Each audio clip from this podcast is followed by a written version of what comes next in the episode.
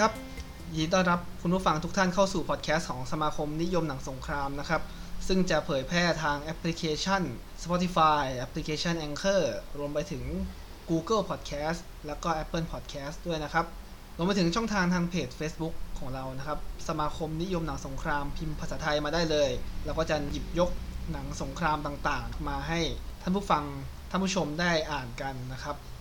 ในวันนี้เราอยู่กับแอดมินเฟิร์นครับ สวัสดีครับแอดมินเฟิร์น สวัสดีครับ แอดมินเฟิร์นครับ อ่ารวมไปถึงแขกรับเชิญของเราครับ จากเทปที่แล้วนะครับ ท่านเดิมครับ นุครับจากกองทัพเรือครับ สวัสดีครับ สวัสดีครับ วันนี้ยังอยู่กับเรานะครับ ครับผ นุ ม ยังอยู่เหมือนเดิมนะ จากเทปที่แล้วเนี่ยเราเราพูดไปถึงเรื่องของยุทธนาวีอ่าเราเจาะไปในเรื่องภาพยนตร์เลย แล้วก็เราได้ทิ้งท้ายเอาไว้นะในเทปที่แล้วว่า เทปนี้เราจะมาพูดถึงเรื่องของ ปืน อ่าเรื่องของปืนต่างๆนะครับ ซึ่งในปัจจุบันเนี่ยหนังสงครามมันก็จะแบบส่วนใหญ่จะเน้นไปทางด้านสงครามโลกนะสงครามโลกครั้งที่สอง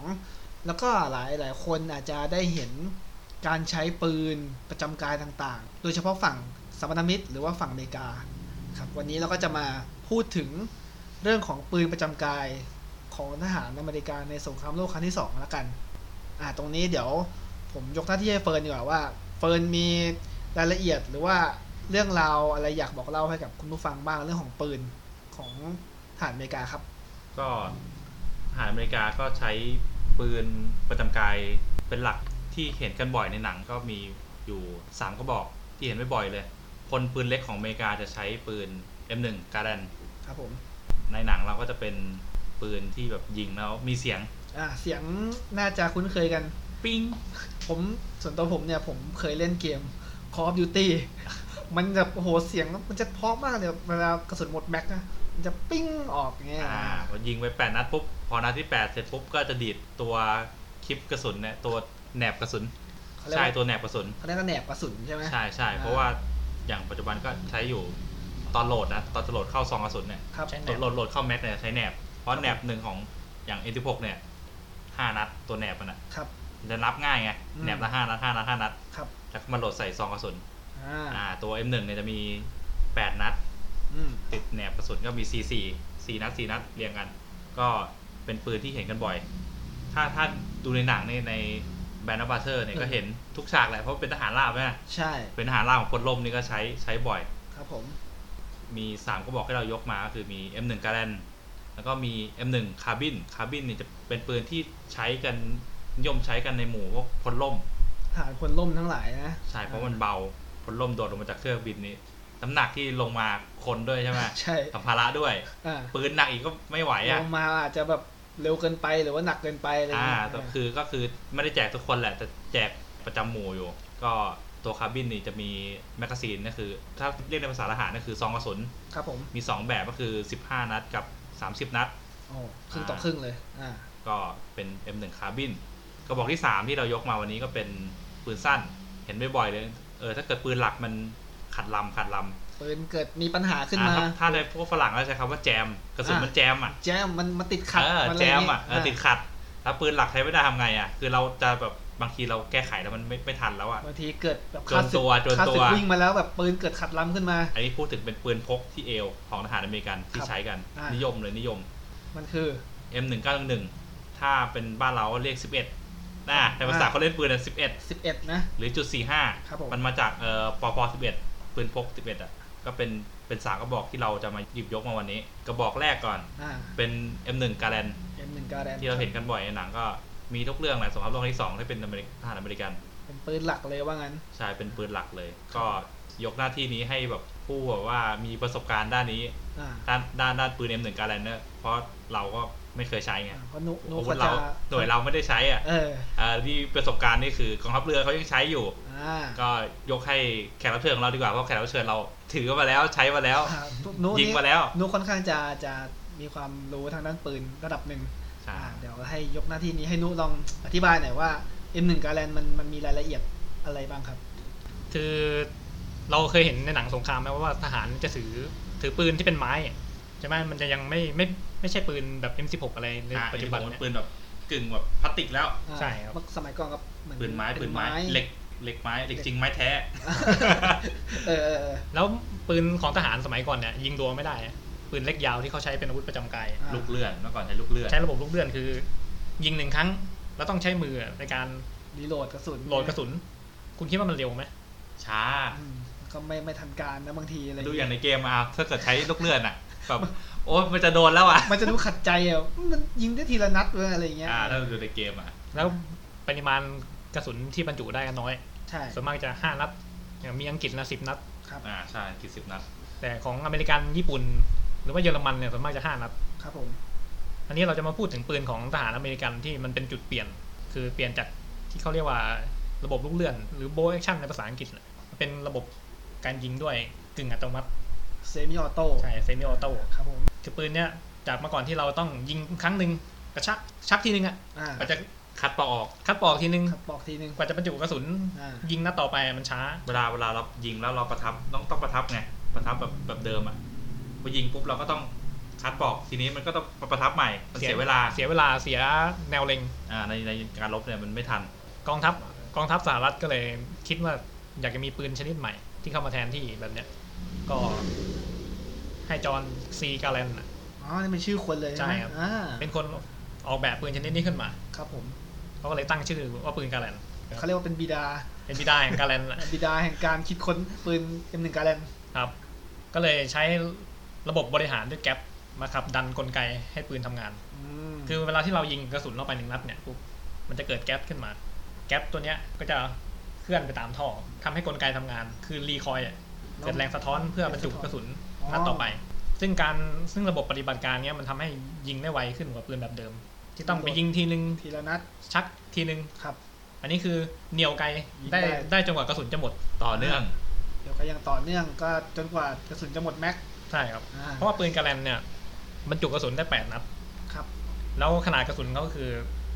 จุด3006สปริงฟิลซึ่งเป็นกระสุนที่มีขนาดใหญ่พอสมควร ครับผม มีอำนาจหยุดยั้งที่ค่อนข้างมาก แล้วก็อัตรายิงที่เหนือกว่าปืนแบบแบบดั้งเดิมเนี่ยทำให้ได้เปรียบญี่ปุ่นในสมรภูมิ อ่าเพราะญี่ปุ่นยังใช้ลูกเลื่อนอยู่ ญี่ปุ่นใช้ลูกเลื่อนอยู่ ใช้ใช้ปืนอะไรญี่ อ ปุ่น ลิสกะ อลิอกสา ลิสกะนี่ยังชักยิงเทียนัดอยู่ ครับ เสียเวลาครับ อ่าก็เป็นนวัตกรรมใหม่ เรา เข้ ก็ ม กดเราก็กดกดมันไปเลย อ่า แล้วปืนกาแลนเนี่ยเวลาที่ยิงเสร็จปุ๊บจะเห็นคลิปเขาจะดีดไหมคลิปมันจุกระสุน อ่า นัดสุดท้ายจะดีดปิ้ง ไอ้ตัวไอ้ตัวเขาเรียกคำแสดงอ่ะ ใช่ ปิ๊งปิ๊งกัน ปิ้งปิ้งกัน อันนี้ อ่า อันนี้เป็นภาษาที่เขาเรียกกันในสนามรบเนี้ย เดี๋ยววงการเขารู้กันปิ๊งปิ๊งกันก็คือ ปิ้งกัน M1 การแลนนี่แหละ อ่าครับผม หลังจากที่คลิปกระเด็นออกไปแล้วเนี่ยรังเพลิงเขาจะเปิดรอเลย เพื่อบรรจุใหม่ ทำให้เราสามารถ ใส่เลย บรรจุกระสุนเข้าไปแทนได้ทันทีเลย อ่า ไม่ต้องไปกระชากลูกเลื่อนอีกครั้งหนึ่ง หมดปุ๊บเขาเรียกว่าเปิดรอ ใช่เปิดรอเลย เปิดรอให้ใส่เข้าไป ได้เปรียบมากเลยนะบอก อ่า ให้ ครับผม แล้วปืนกาแลนเนี่ยคือเป็นจุดเปลี่ยนการลบได้ดีมากเลย อืม ประจำการครั้งแรกในกองทัพบกสหรัฐในปี 1939 1939 ก็ช่วงต้นเลยของสงครามโลกครั้งที่สอง ครับตอนแรก ตอนนั้นยังไม่เข้าสงครามเลยแต่เรามี อ่า มีพื้นดีๆไว้แล้วในกองทัพ แล้วก็สิ่งที่เป็นจุดที่ทำให้กาแลนปฏิวัติวงการปืนเนี่ยคือ เป็นต้นแบบของปืน SVT อืม 40 ของรัสเซียด้วย อ๋อคือเป็นเขาเรียกว่าเป็นต้นแบบให้รัสเซียนำไปสานต่อ ใช่ครับ เป็นปืนที่จากที่เราเคยใช้แบบลูกเลื่อนมาเนี่ย เราก็มาใช้ระบบกึ่งอัตโนมัติ ครับผม ที่มันมีอำนาจการยิงได้มากกว่า อ่าน อกจากนี้อะกาแลนยังสามารถติดอุปกรณ์เสริมได้หลากหลายอย่าง มีแอดออนอ่ะ อย่าง ม่ว่ เช่น จป็ อะไรไหม ไม่ว่าไม่ว่าเป็นดาบปลายปืน หรือเครื่องยิงลูกระเบิด ตอนนั้นมีแล้วนะ มีมีก็ยิงระเบิด ถ้าถ้าถ้าบางคนเล่นเกมก็มีอยู่มีอยู่ติดลำกล้องข้างหน้า อืม แล้วก็ยิงยิงออกไปแล้วก็ยิงลูกระเบิดออกไป อ่า ไกลอยู่ ถ้าเป็นสมัยนี้ก็มีมันมีอะไรไอเอ็มสิบหกติดซิงโรเบิร์ตอยู่ มันถือว่าเป็นอาวุธอาวุธประจำหมู่ ถ้าเปรียบเทียบง่ายๆคุณคิดดูว่า เคยเห็นปืนลูกซองไหมแบบปั๊มแอคชั่นอ่ะ อ่า อ่า ชักยิงเทียนัด ปั้งปั้งปั้ง กับปืนลูกซองออโต้เฮ้ย กด ดีว เลย ไเลย อ่า อ่า คุณอยากใช้ปืนอะไร ก็เป็นออโต้ใช่ไหม ก็ต้องเร็วกว่าอยู่แล้ว เนี่ยครับมันก็เลยเป็นจุดเปลี่ยนของสงครามที่ทำมันเป็นส่วนสำคัญเลยที่ทำให้อเมริกาทหารอเมริกันมีมีขวัญและกำลังใจในการลบ คืออาวุธเราดีกว่าเขาเราก็มีสิทธิ์ที่จะชนะเขาได้ เราเรามีโอกาสรอดมากขึ้น เออ ใช่ใช่ ข้อดีมันมีถึงขนาดว่าญี่ปุ่นที่ยึดปืน M1 กาแลนได้ ครับ เอาไปลอกแบบ เป็น ผ ลอ ลิต ก เป็นของตัวเอง แต่ก็เป็นไปได้ว่ามีต้นแบบมาจาก M1 กาแลนที่เขายึดไป ใช่ครับลูกทรงนี่เหมือน M1 กาแลนของสหรัฐมากเลย แต่ว่าญี่ปุ่นไปใช้ซองกระสุนคือบรรจุในแมกกาซีนไม่ได้บรรจุในคลิปแล้ว แมกกาซีนแทน แต่ว่าญี่ปุ่นนั้นผลิตออกมาจำนวนน้อยเขาเรียกว่าเป็นปืนต้นแบบอยู่ ไม่ได้ออกมาใช้สงในสงคราม มันต้องรับผลิตระระดับแมสที่แบบว่าใช้แบบทุกคนได้ใช้อ่ะมันถึงแบบจะเปลี่ยนถึงจะเปลี่ยนแปลงจะมีผล ปืนกาแลนเนี่ยถูกผลิตออกมาประมาณ 6 ล้านกระบอก ในช่วงสงครามโลกครั้งที่สอง สหรัฐอเมริกา ค เย รับ อะเยอะมากเยอะมาก แล้วเฟิร์นมีความประทับใจอะไรกับปืนกาแลนนะครับ เราเห็นบ่อยไงในหนังหลายเรื่อง ก็ใช้เนี่ยแหละส่วนใหญ่ทหารราบไปใช้เนี่ยการแลน อ่า ก็ถ้าบางคนเรียนรดอนะสมัยก่อนนะสักสิบกว่าปีที่แล้วนี่ตอนฝึกมันน่ะจะได้ใช้ไง อายุ ใช่ไหม เราสิบสิบสามสิบสี่ปี อืมใช่ใช่บางคนถ้าคนถ้าเรียนรดอ โอ้แต่ปืนหนักนะปืนโคตรหนักเลย ปืนไม้อย่างเงี้ย แล้วจ่าก็จะบอกว่า อย่าไปเล่นมันนะ อย่าไปดึงเล่นนะ ปืนเก่าแล้วอะไรเงี้ยเอออาจจะ นี่ไงทหารเรือทหารเรือใช้จริงเป็นไง ใช่ไหม ตอนฝึก ทุกคนน่ะอยากจะถือปืนครับ แต่พอครั้งแรกเนี่ยทุกคนอยากจะเคลี้ยงมันทิ้งเนี่ย ทำไมครับ น้ำหนักน้ำหนัก น้ำหนักปืนเปล่าเนี่ยห้าจุดสามกิโล โอ้โหยิ้มประมาณดัมดัมเบล ยังยังไม่โหลดยังไม่โหลดกระสุนนะ ไม่โหลดกระสุน เออ แล้วถ้าคิดถึงในสนามรบนี่คือ คุณมีเข็มขัดกระสุนที่เอวอ่ะ คือข้างละห้าก็คือสิบคลิปอ่ะไม่รวมกระเป๋าอีกนะ อ่า แล้วก็หมวกเหล็กอีก อ่า แล้วก็วิ่งไปสู้กันอะ ครับผม มันไม่ธรรมดานะ เพราะว่าแข็งแรงอะไรทีเดียว แล้วสงสัย แข็งไหม นะทำไมมันถึงเขาถึงไม่ทำแบบเป็นแมกกาซีนมาเลยทำไมต้องทำเป็นคลิปบรรจุกระ เอ สุน อทำไม เออ มันมีเหตุผลไหม อันนี้ข้อสันนิษฐานส่วนตัวของผมนะครับคือการใช้แมกกาซีนน่ะมันต้องสิ้นเปลืองทรัพยากรในการผลิต แพงนะแพงนะ ผลิตเยอะเลย หลักๆก็คือต้นทุน น่าจะแพงกว่าไง การใช้คลิปบรรจุเนี่ยมันก็ใกล้เคียงกับปืนระบบดั้งเดิม ซึ่งมันเป็นยุคคาบต่อ มันยังไม่พลิกหน้ามือเป็นหลังมือทีเดียว อืมคนยัง เพื่อให้ ชิ ท น หารใช้งานได้ง่าย อืม ประหยัดทรัพยากรในการผลิตแมกกาซีน ยังชินกับแบบเดิมอยู่ ใช่ครับ อ่า ผมคิดว่าน่าจะเป็นแบบนั้นนะ น่าจะมีส่วนนะทั้งเรื่องต้นทุนในการผลิต แล้วก็ความคุ้นชิน ถ้าเราแบบไปเปลี่ยนเป็นแมกกาซีนเลยบางทีทหาร มันไม่ชิน ไม่ชิน อ่ะไม่ชินมือไม่ชินมือ ไม่ชินมือบางทีอาจจะโดนยิงก่อนก็ได้แล้วก็ว่า อ่าเพ ไป ราะเราไม่ชิน ใช่ อ่า ใช่เนี่ยความเชี่ยวชาญกว่าแต่ละแต่ละแบบนี้มันต้องคำว่าอาวุธประจำกายอ่ะ เรา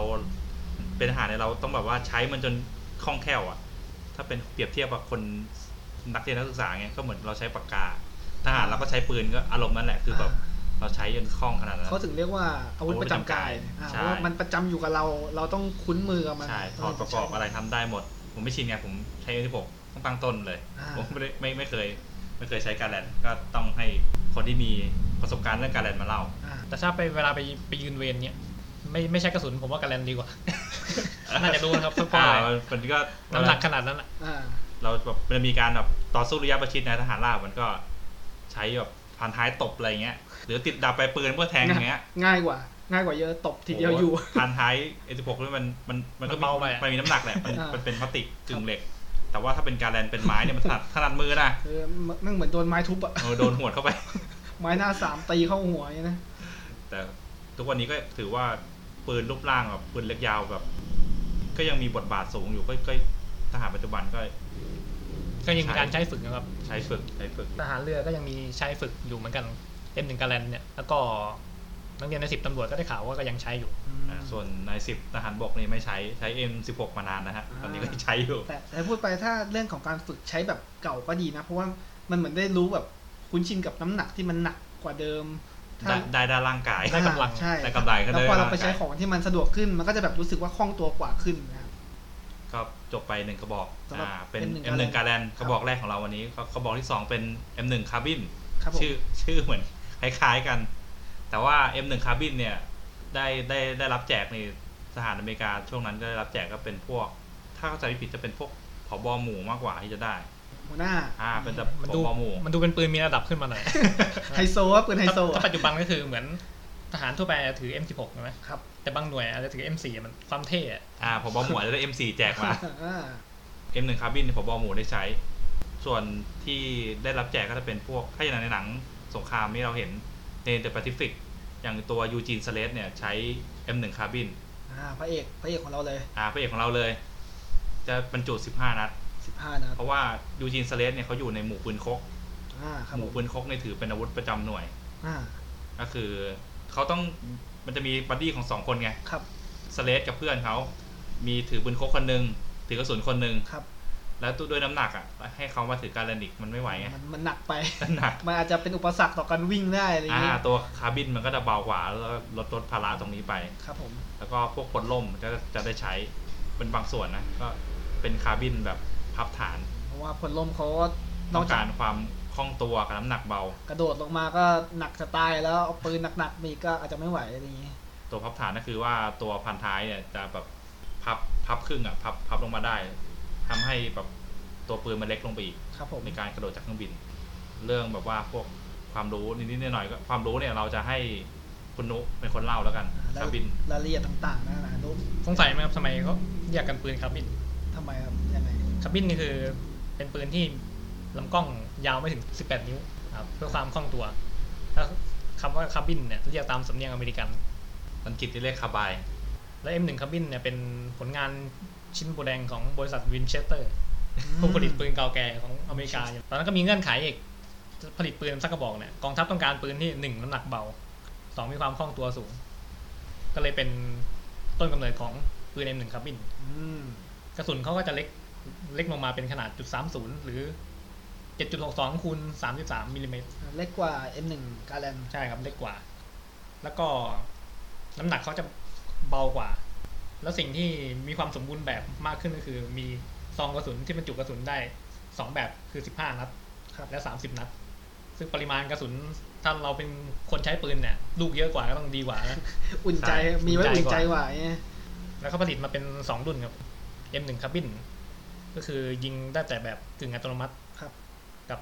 M2 อันนั้นจะยิงแบบฟัวโตได้ด้วย อืม โคโตคือยิงรัวนั่นเอง ตัวก็อย่างที่แอดมินเฟิร์นได้บอกไปแล้วครับว่าจะมีทั้งแบบพับฐานแล้วก็แบบมาตรฐานที่เป็นพานท้าย พันท้ายเต็ม พานท้ายเต็ม พันท้ายเต็มพันท้ายเป็นไม้ จากประสบการณ์ส่วนตัวที่ผมเคยใช้มาก็ถือว่าเป็นปืนที่ที่ดีนะเพราะว่ามันเล็กเล็กแล้วก็แรงรีคอยล์ค่อนข้างต่ แรงรีคอยล์นี่คือเขาเรียกว่าแรงสะท้อน ำใช่ครับแรงสะท้อนถ า อยหลัง ครับ เราจะสามารถควบคุมปืนได้ง่าย แล้วมีความแม่นยำสูง นี่อะไรคือข้อเด่นของเขาเลย แม่นยำน้องๆปืนจุดสองสองเนี่ย อืม ถ้าในถ้าในไอ้แบนด์บัตเทอร์มีอยู่ ตอนที่ฉากบุกนอร์มังดีอะไม่แน่ใจว่าพาร์ทพาร์ทสามหรือพาร์ทสี่ อืม ปีนต้นไม้ขึ้นไป และใช้คาร์บินอ่ะ คือ ไม่แน่ใจว่าชื่อตัวละครนี่เป็นลิปตันหรือใครเนี่ย ใช้แบบไอ้ตัวสายสะพายนะพันมือพันมือให้มันนิ่งอ่ะ นิ่งขึ้น ด้านหนึ่งแล้วก็ปีนอยู่บนต้นไม้นะแล้วคาร์บินกดยิง ส่อง ลงมา ส่องทีละ อ่า คน ยิ เนี่ ง ย ลงมายิงลงมา อ่า ใส่แนวเยอรมันในสนามเพาะอะ แล้วมันคล่องตัวกว่านะ อ่าพวกพลล่มเนี่ยเป็นปืนคู่มือของพลพลล่มเลย ถ้ายกตัวอย่างในไทยอะเราต้องไปดูหนังเป็นดูละครพีเรียดหน่อย อ่า พวกเสืออะไรยุคเก่าที่มียุคที่มี อ๋อ โจรที่เขาเรียกว่าเสืออะไร เสือทั้งหลาย ตำรวจ ใช่ ตำรวจสมัยนั้นเสือสมัยนั้นก็ใช้ปืน M1 คาร์บินเป็น อืม จำนวนมาก ใช่เพราะว่ามันเป็นอาวุธตกค้างมาจากเสรีไทย ใช่ครับ อ่า เพราะว่าสมพันธมิตรเนี่ยเอ่อทิ้งล่มทิ้งอาวุธยุทโธภัณฑ์มาให้เสเสรีไทยก็คือ อาวุธดีกว่าทหารหลักอีกอะ คือเป็นอาวุธประจำอเมริกาไงอาวุธแบบมาตรฐานโลกแล้วอะ ครับ แต่ตอนตอนนั้นไทยยังใช้ปืน ใช้ปืนญี่ปุ่นอยู่ เป็นลูกเลื่อน อืม ก็คือ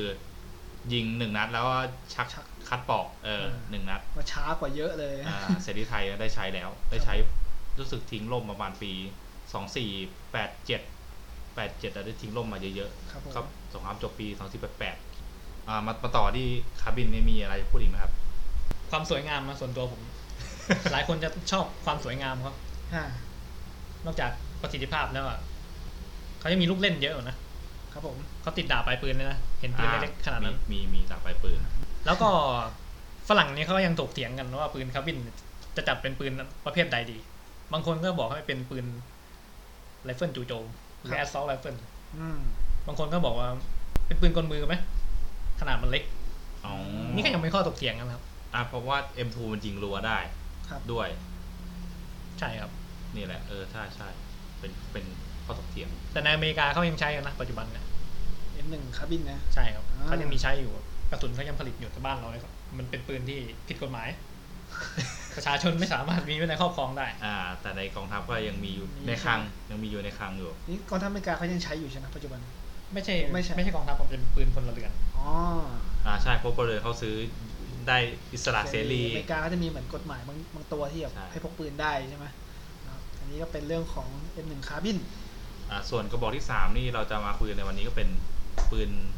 ปืนพก ครับ เป็น M191 1911 ถ้าบ้านเราก็เรียก 11 ครับผม หรือว่าปพ11ในภาษาราชการ อ่า อ่าก็ถ้าดูในหนังก็จะที่เราเห็นกันในเดอะแปซิฟิกเนี่ยจะเป็น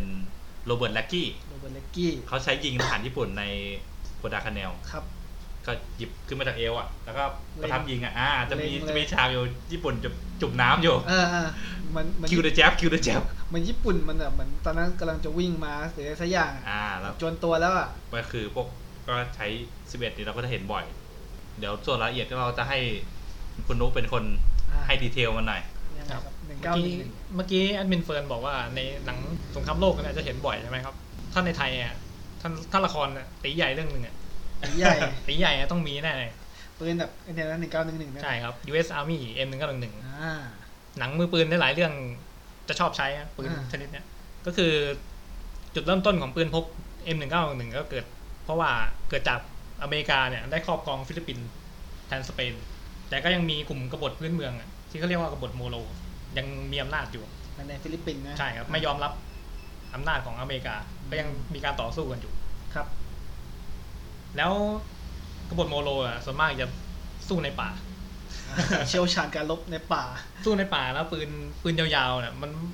มันไม่ ไม่สะเหดวก มาะไม่สะดวกในการสู้ ไม่ถนัดมือ พวกกบฏโมโลจะมีอาวุธเป็นหอกเป็นอะไรอย่างเงี้ย อืม เป็นอาวุธ มีด เป็นดาบที่สู้ในระยะประชิด อ่า ครับ ผม แล้วก็ยังนอกจากนั้นยังมีเกราะไม้ไผ่อีก อ๋อคือเป็นเกราะที่ทำขึ้นเอ ใช่ ง ครับเขาใส่เสื้อเกราะไม้ไผ่ ครับ แล้วปืนพก เป็นปืนที่เหมาะที่สุดในสมรภูมิแบบนั้น อืม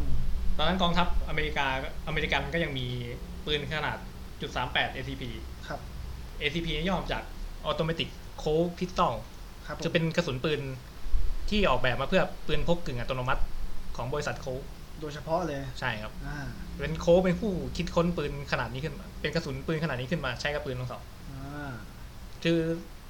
บริษัทปืนเนี่ยบางทีเขาไม่ได้ผลิตแต่ตัวปืนอย่างเดียวนะ คือเขาเป็นคนวิจัยออกแบบกระสุนมาก่อน ครับ เพื่อจะใช้กับปืนชนิดนี้ด้วย อืมเพื่อประสิทธิภาพสูงสุด ครับ ที่จะทำลายได้ทำลายล้างได้ แล้วคราวนี้จุดสามแปดเนี่ยอำนาจหยุดยั้งต่ำทหารอเมริกาก็โดนโดนฟันโดนแทง โดนชนพื้นเมืองนะ ใช่ครับเล่นงาน อ่า ก็เลยต้องไปหาปืนใหม่ที่มันดีอยู่เนี่ย แล้วปืนที่ขนาดใหญ่กว่านั้น สมัยนั้นก็มีปืนลูกโม่ที่ใช้กระสุนขนาดจุดสี่ห้าลองโค้น อืม ซึ่งก็บรรจุกระสุนได้น้อยอีก ครับ แล้วบางรุ่นก็เป็นปืนเขาเรียกว่า ปืนลูกโม่ซิงเกิลแอคชั่น ซึ่งใช้งานลำบาก อืม เพราะต้องต้องหมุนโม่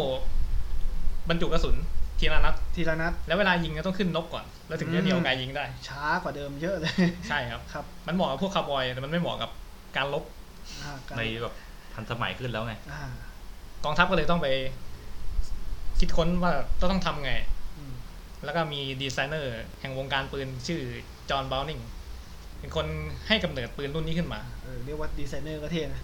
ดีไซเนอร์ของปืน เนี่ย ที่แล้วก็จอห์นซีการแลน เออ อันนี้จอห์นนี่นะครับจะเป็นจอห์นบาวนิง ครับผม บาวนิงก็คือถ้าในวงการปืนเขาจะเรียกแกว่าแกเป็นอัจฉริยะ คือพ่อทุกสถาบันของวงการปืน อ่า ครับผม แกออกแบบปืนหลายอย่างเลยที่เด่นๆ แต่ชิ้นงานที่เป็นตำนานของแกจนถึงปัจจุบันนี่ก็คือ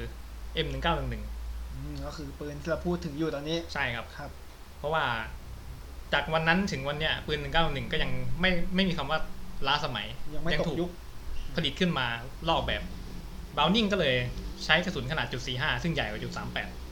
หน้าตัดใหญ่กว่า แรงประทะเยอะกว่า น่าจะให้ประสิทธิภาพในการหยุดยั้งได้ดีกว่า ทำลายล้างได้ดีกว่า ใช่ ก็เลยออกมาเป็น M1911 อืม พอหลังจากนั้นมันก็ยังมีข้อบกพร่องเล็กๆน้อยๆที่กองทัพส่งให้ไปปรับปรุง ครับ ก็เลยเป็น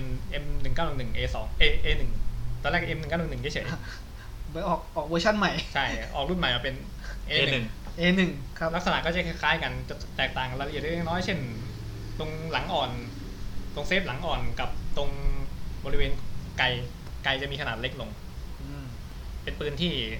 มีอำนาจจุดยั้งสูงครับไปใช้ในฟิลิปปินส์เนี่ยก็ได้ผลตอบรับที่ดีทหารชอบเลย ก็ยิงพวกคนป่าเลยได้ ใช่ครับ ดีกว่าเดิม กระสุนขนาดใหญ่ ตัวแมกกาซีนเขาเนี่ยจะบรรจุเจ็ดนัดส่วนมากจะยิงเขาเรียกว่านัดเดียวจอด อืมยิงหนึ่งทีหวังผลได้ ครับ อ่า เลยเป็นต้นกำเนิดปืนหนึ่งเก้าหนึ่งก็ช่วงในในราวๆเนี่ยครับเป็นจอห์นบอลนิงเป็นผู้ให้กำเนิด แล้วก็ถูกใช้มาอย่างยาวนาน จนมาสงครามโลกครั้งที่หนึ่งและครั้งที่สองแต่ครั้งที่สองเนี่ยจะโดดเด่นมากในสมรภูมิแปซิฟิก ครั้งที่หนึ่งก็มีใช้ใช่ไหม มีครับ แต่ เพ ก็ ราะว่าทันเพราะว่าสงครามโลกครั้งที่หนึ่งนี่มันหนึ่งเก้าหนึ่งสี่หนึ่งแปดหนึ่งเก้าหนึ่งสี่หนึ่งเก้าหนึ่งแปด ช่วงต้นที่เพิ่งเอาเข้ามา ใช่ แต่ครั้งที่สองนี่คือนิยมใช้เป็นความได้รับความนิยมจากทหารอเมริกัน แจก เลย แล้วได้รับแจก อ่า แล้วใช้ต่อเนื่องมาอย่างยาวนานจนถึงสงครามเวียดนาม อ๋อ เวียดนามนี่ใช้ทหารอเมริกาที่ที่แบบว่าสู้กับพวกเวทกงในอุโมงค์อ่ะก็ไปฉายมือหนึ่งมือหนึ่งปืนสั้นไงคืออา ไอ้คันเราจะเอา M16 ลงไปข้างล่างอะ ไม่ได้ มันไม่ไหว เออ ลงไปมันแคบอุโมงค์มันอุโมงค์มันแคบอ่ะคือเวท อ่า คนเวียดนามคนเอเชียมันตัวเล็กใช่ไหม ครับ จะมีหน่วยพิเศษเรียกหนูอุโม งค์ ก็คือเป็นทหารอเมริกันแหละ แต่ว่าตัวเล็กหน่อย อืม อ่ะแล้วไม่ได้ตัวสูงปี๊ดๆอ่ะ ครับ แบบร้อยแปดสิบ180บวกเลยไง อ่า แต่เล็กลงมาหน่อยแต่ว่าถือไฟฉายกระบอกหนึ่งหนึ่งเก้าหนึ่งกันแหละมือหนึ่ง อ่า แล้วก็ลงไปข้างล่างลงไปจัดการ ทีละคนทีละคนอย่างเงี้ยนะ อ่า อ่า ก็เป็นปืนตำนานก็ถ้าในบ้านเราก็ยังนิยมใช้อยู่แต่นี้ก็นายทหารเวนยังแจก ยังมี แจก ใช่ไหม ใช้เข้าเวนอยู่ ก็คือปัจจุบันนี้ก็ยังมีใช้ ใช่ยังมี อบ้า ใช้ในกองทัพไทยอยู่ ไอ้คำว่าหนึ่งเก้าหนึ่งหนึ่งนี่ยมันเป็นเป็นปีที่อะไร ปีที่รับเข้าประจำการ รับเข้ามาไม่ใช่ปีที่ผลิตใช่ไหม ปีที่เริ่มที่เริ่มผลิตจริงๆนะเป็นปี 1910 อืมแต่ว่าใช้ประจำการตามกองทัพต่างๆ ก็หนึ่งเก้าหนึ่งหนึ่ง ใช่ครับ อ่า ต่อมาก็จนปัจจุบันนี้อเมอเมริกานี่ก็เปลี่ยนเป็น Sauer ซิกเซเออร์ ก็เป็นคร่าวๆสำหรับปืน 1911 นะครับ แล้วจะมีมีมีแถมอีกนิดนึง อ่า เราจะเห็นแบบใน The Pacific มีฉากหนึ่งที่ยูจินเซเลสเขายิงทหารญี่ปุ่นด้วยปืนลูกโม่ จะมี อ่า ฉากที่อ่าผู้หมวด บอกให้หยุดยิงหยุดยิงอ่ะ แต่ไม่หยุด อ่า แล้วเซเลสบอกว่าบอกเราถูกส่งมาที่นี่เพื่อฆ่าญี่ปุ่นไม่ใช่เหรอ คิวเดอะ อ่า แจ็บอ่ะ เอ อ่า อ อ่าเฮ้ยฉากนั้น จะถึงขั้นแบบ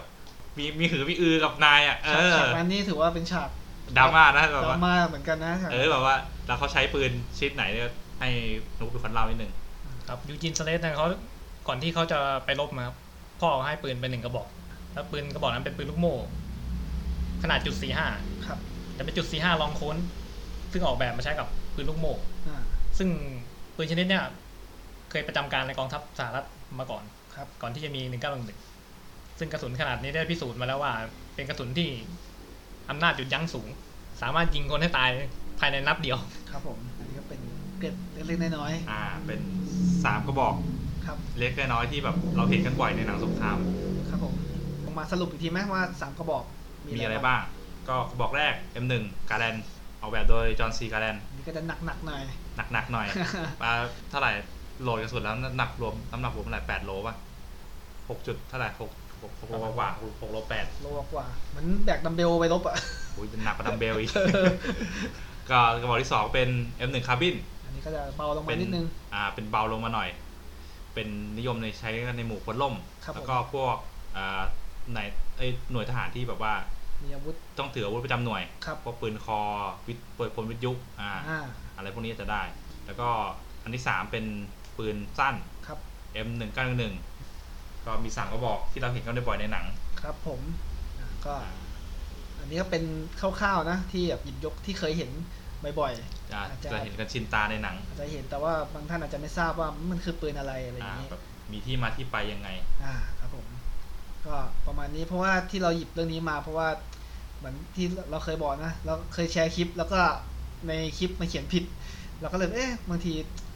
ฝรั่งก็เข้าใจผิดเหมือนกันนะผมแชร์คลิปจากต่างประเทศมา ใช่ใช่ เออบางทีอาจจะมอง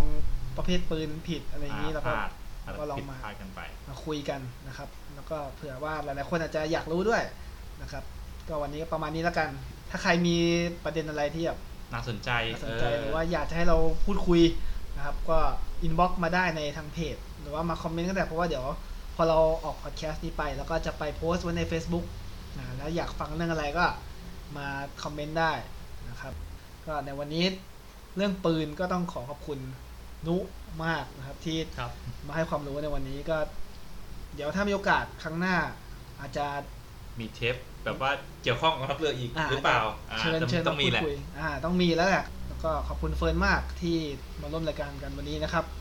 วันนี้ก็ขอตัวลาไปก่อน อย่าลืมนะครับติดตามพอดแคสต์ของสมาคมนิยมหนังสงครามได้ผ่านทางแอปพลิเคชัน Spotify Anchor Apple Podcast Google Podcast นะครับ แล้วก็ Facebook สมาคมนิยมหนังสงครามนะครับ ในวันนี้พวกเราทั้ง 3 คนขอตัวลาไปก่อน วันนี้สวัสดีครับ สวัสดีครั ส บ วัสดีครับ